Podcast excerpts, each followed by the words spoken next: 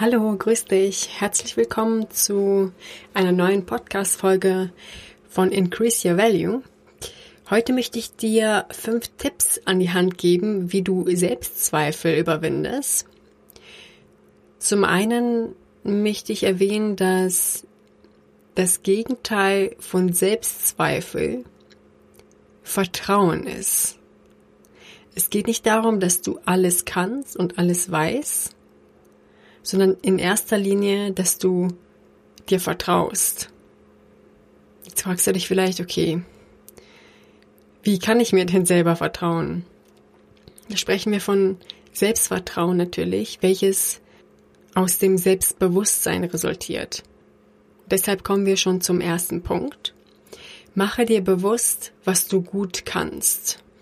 Was sind also deine Stärken? Eine Frage, die viele nervig finden, vor allem in Vorstellungsgesprächen. Da geht es ja auch darum, dass man sich seiner Stärken bewusst ist, was auch absolut notwendig ist. Das Problem ist nur, dass deine Stärken dir nicht sofort auffallen, weil sie dir leicht fallen. Du hast Spaß dabei, du empfindest das nicht als schwer, wenn es um irgendeine Tätigkeit geht oder siehst es als Selbstverständlichkeit so dass du nicht wirklich darauf achtest oder es dir nicht sofort einfällt. Aber frag dich mal, wobei du um Rat gefragt wirst oder frag deine Freunde oder Familienangehörige, die dich ein bisschen besser kennen, was die an dir schätzen und worin sie deine Stärken sehen. Und du solltest dich grundsätzlich auch auf deine Stärken fokussieren und nicht auf deine Schwächen. Was viele auch zum Beispiel in Vorstellungsgesprächen machen, die fangen an, davon zu erzählen, was sie noch lernen müssen, welche Erfahrungen sie noch machen müssen, statt darüber zu berichten, was sie bereits können und worin ihre Stärken be bestehen. Und zwar runtergebrochen detailliert, nicht oberflächlich. Kommen wir zum zweiten Punkt. Siehe Fehler als Wachstumsmöglichkeiten. Fehler zu machen ist völlig normal. Du solltest nur nicht den gleichen Fehler immer und immer wieder machen. Also schau, was du für das nächste Mal daraus mitnehmen kannst und ärger dich nicht zu lange darüber. Also es kann auch echt nach hinten losgehen, wenn du anfängst, dich in irgendetwas reinzusteigern und dadurch alles noch viel schlimmer machst. In der Regel kannst du es eh nicht rückgängig machen. Du kannst es nicht ändern. Was du machen kannst, ist, es einfach zu akzeptieren und zu schauen, wie das zustande gekommen ist und was du das nächste Mal besser machen kannst. Ich persönlich habe eine App, die verschiedene Raster beinhaltet, die man individuell gestalten kann. Und ein Raster, bei einem Raster geht's um Lessons Learned und ich schreibe da immer alles auf was ja nicht so ganz gut gelaufen ist, womit ich jedenfalls nicht zufrieden bin und was ich das nächste Mal besser machen kann. So kann ich mir das alles viel besser merken, statt gedanklich ähm, ja da durchzugehen und es dann wieder zu vergessen. So, Punkt drei: Vergleiche dich nicht mit anderen. Denn wo andere gerade stehen und was sie erreicht haben, sollte für dich eigentlich keine Rolle spielen, weil jeder seinen individuellen Background und seine individuelle Entwicklungskurve hat.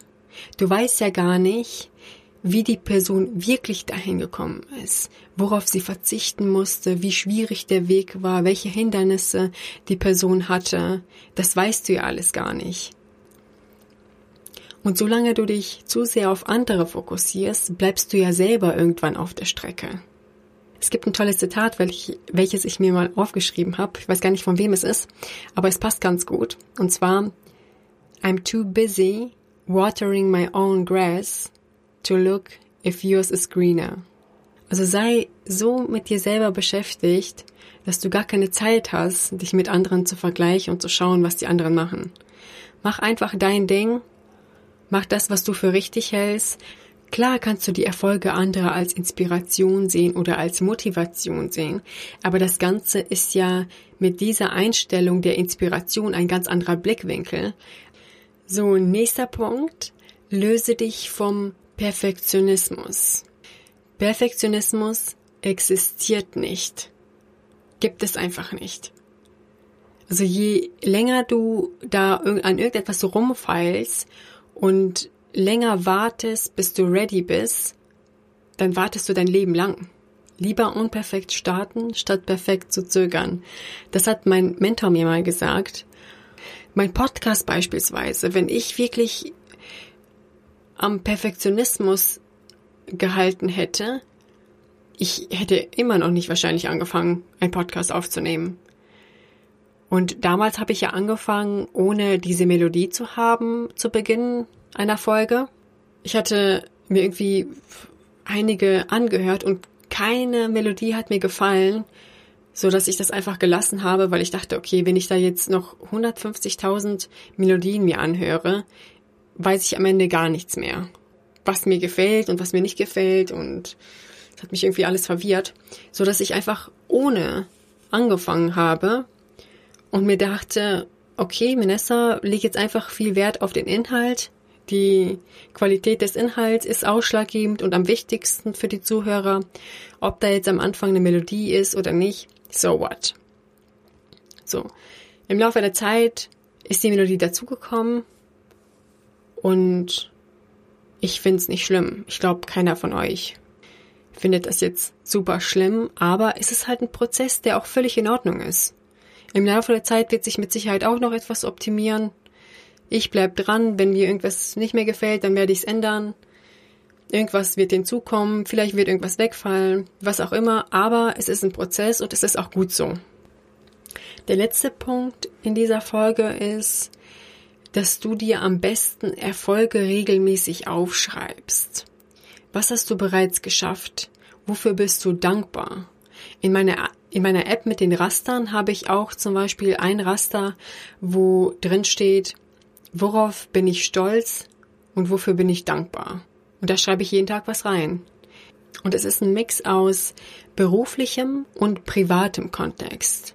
Wenn du jetzt be beispielsweise ein erfolgreiches Gespräch mit einem Kunden geführt hast, schreib's auf. Wenn du irgendein Problem gelöst hast, schreib's auf. Wenn du seit zwei Wochen unbedingt ähm, Sport machen wolltest und es endlich geschafft hast, dich aufzurappeln und zum Sport zu gehen, dann schreib's auf. Wenn du dir vorgenommen hast, am nächsten Morgen eine halbe Stunde früher aufzustehen und es geschafft hast, dann schreib's auf. Wenn du seit zwei, drei Tagen gesund frühstückst, schreib's auf. Oder wenn du angefangen hast, dich gesund zu ernähren, schreib's auf. Und indem du dir all sowas aufschreibst, schärfst du deine Wahrnehmung auf positive Dinge. Wobei es dabei um Kontinuität geht. Wenn du das jetzt nur einmal machst, ist es zwar schön, aber langfristig bringt es dir erst, wenn du es regelmäßig machst. Und erst wenn du es regelmäßig machst, kann es zur Gewohnheit werden. Also versuch mal jeden Tag fünf Dinge aufzuschreiben, für die du dankbar bist am Ende des Tages. Denn wenn du dir positive Erlebnisse und Stärken öfter vor Augen führst, wird dein Unterbewusstsein sich daran gewöhnen, Erfolge besser wahrzunehmen. Und das wird wiederum dein Selbstbewusstsein pushen. Und du wirst auch merken, dass es immer ein kleiner Motivationsbooster sein wird, wenn du dir das regelmäßig aufschreibst. Ja, jetzt hast du eine, eine kleine Challenge von mir bekommen, dir jeden Tag fünf Dinge aufzuschreiben, für die du dankbar bist oder auf die du stolz bist.